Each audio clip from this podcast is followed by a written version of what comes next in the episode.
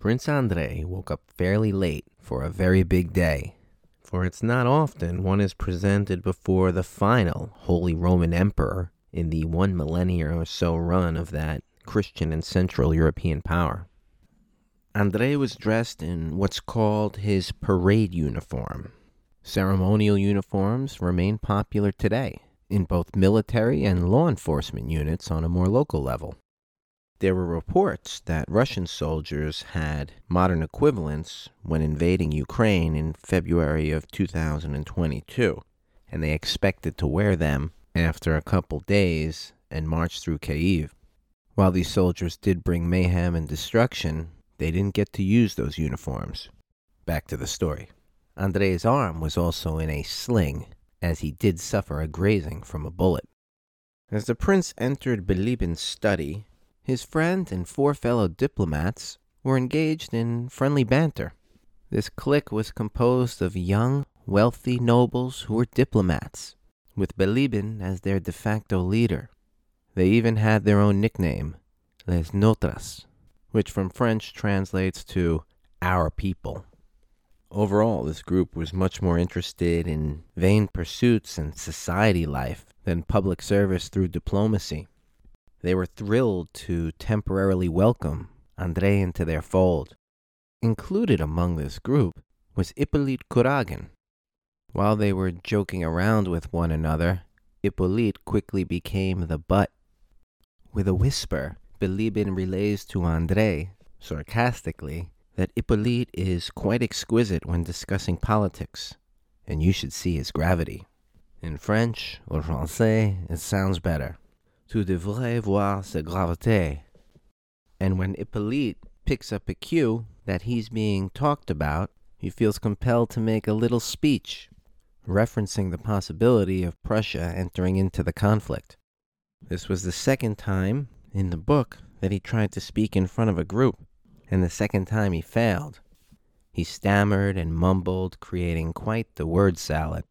Bilibin then takes the opportunity to label Hippolyte the famous Athenian orator Demosthenes.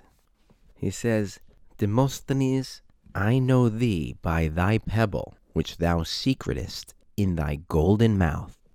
Here, Tolstoy reveals some of his own appreciation for classical figures, as Demosthenes was said to put small pebbles in his mouth to help cover up or correct some type of speech issue that he had. And while Hippolyte is not the type that would be quoted for generations after he lived, Demosthenes was known for a few good ones, such as A man is his easiest dupe, for what he wishes to be true is generally what he believes to be true. And also, close alliances with despots are never safe for free states.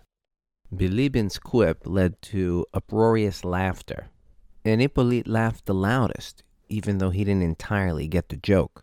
He was made to feel uncomfortable and somewhat small, but covered it up with the laughter.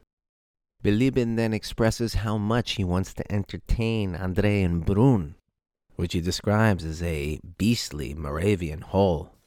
For a bit of context, Moravia is a historical region now in the Czech Republic, one of three historical Czech lands along with Bohemia and Czech Silesia and Brünn, or Brno, was a medieval city that was part of the Bohemian crown from 1348 to 1918 and Holy Roman Empire, or Heiliges Römisches Reich, from roughly the year 1000 AD. However, Andrei quickly quashes the notion of hanging out with Les Nôtres, this little group of theirs, as he must be off to the royal reception. Bilibin understands and advises to do as much talking as possible, given that audiences are King Francis's passion, though he doesn't much like speaking himself. So before the next chapter, where Andrei goes off to meet Francis II, let's take the quickest of looks at the dying dynasty he represents and Tolstoy portrays. The Holy Roman Empire's legacy is undergoing quite the re examination for hundreds of years since the rise of nation states, roughly from 1765 on, a number of notable minds from the Enlightenment have been quite critical of that approach to government. It was Voltaire who wrote in his 1756 work an essay on universal history, the manners, and spirit of nations that the Holy Roman Empire was not in any way holy, Roman, nor an empire. Nevertheless, the view from within the empire was that it was holy, or Heiliges in German, which was the common tongue throughout the empire, in that it tried to provide an overall spiritual authority that was very often independent of the Pope. At times, the holy component meant that there was a divine mission to try to unite the world under Christianity, and on other occasions it could be more specific, such as protecting those making pilgrimages, as well as protecting missionaries who are trying to spread the gospel. And the term Roman could be very confusing, as when we're asked to think of Rome now, there are so many aspects to pull from from the Republic, the Empire, the legal system, the imperial design, the idea of spreading civilization.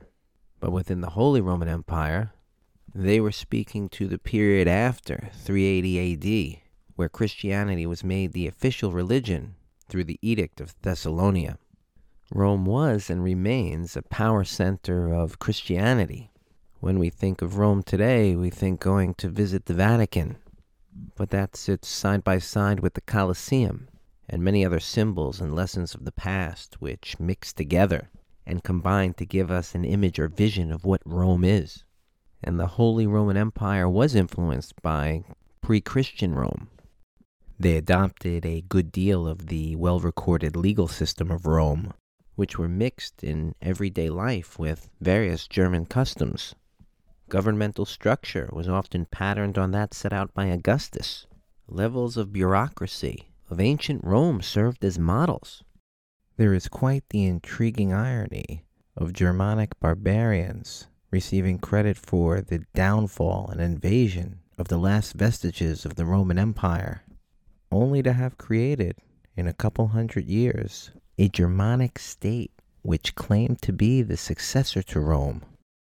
And the empire component is also intriguing, as the HRE controlled lands of a wide array of ethnicities and left a lot of local control this type of balance was struck, whereby, looking back now, the empire, so to speak, was able to last for a millennia. From the Middle Ages through the Renaissance and Reformation, through the Enlightenment, and up until Napoleon Bonaparte. Will nation states be able to do that? We're over a 150 years from when Tolstoy wrote War and Peace, and his depiction of the Holy Roman Empire as dysfunctional, weak, and on the decline is obviously quite true and in line with the times, especially when considering many of the historical losses depicted in this book. But overall, given the length of time that it endured, it was truly a much more successful and even harmonious governmental system than often given credit for.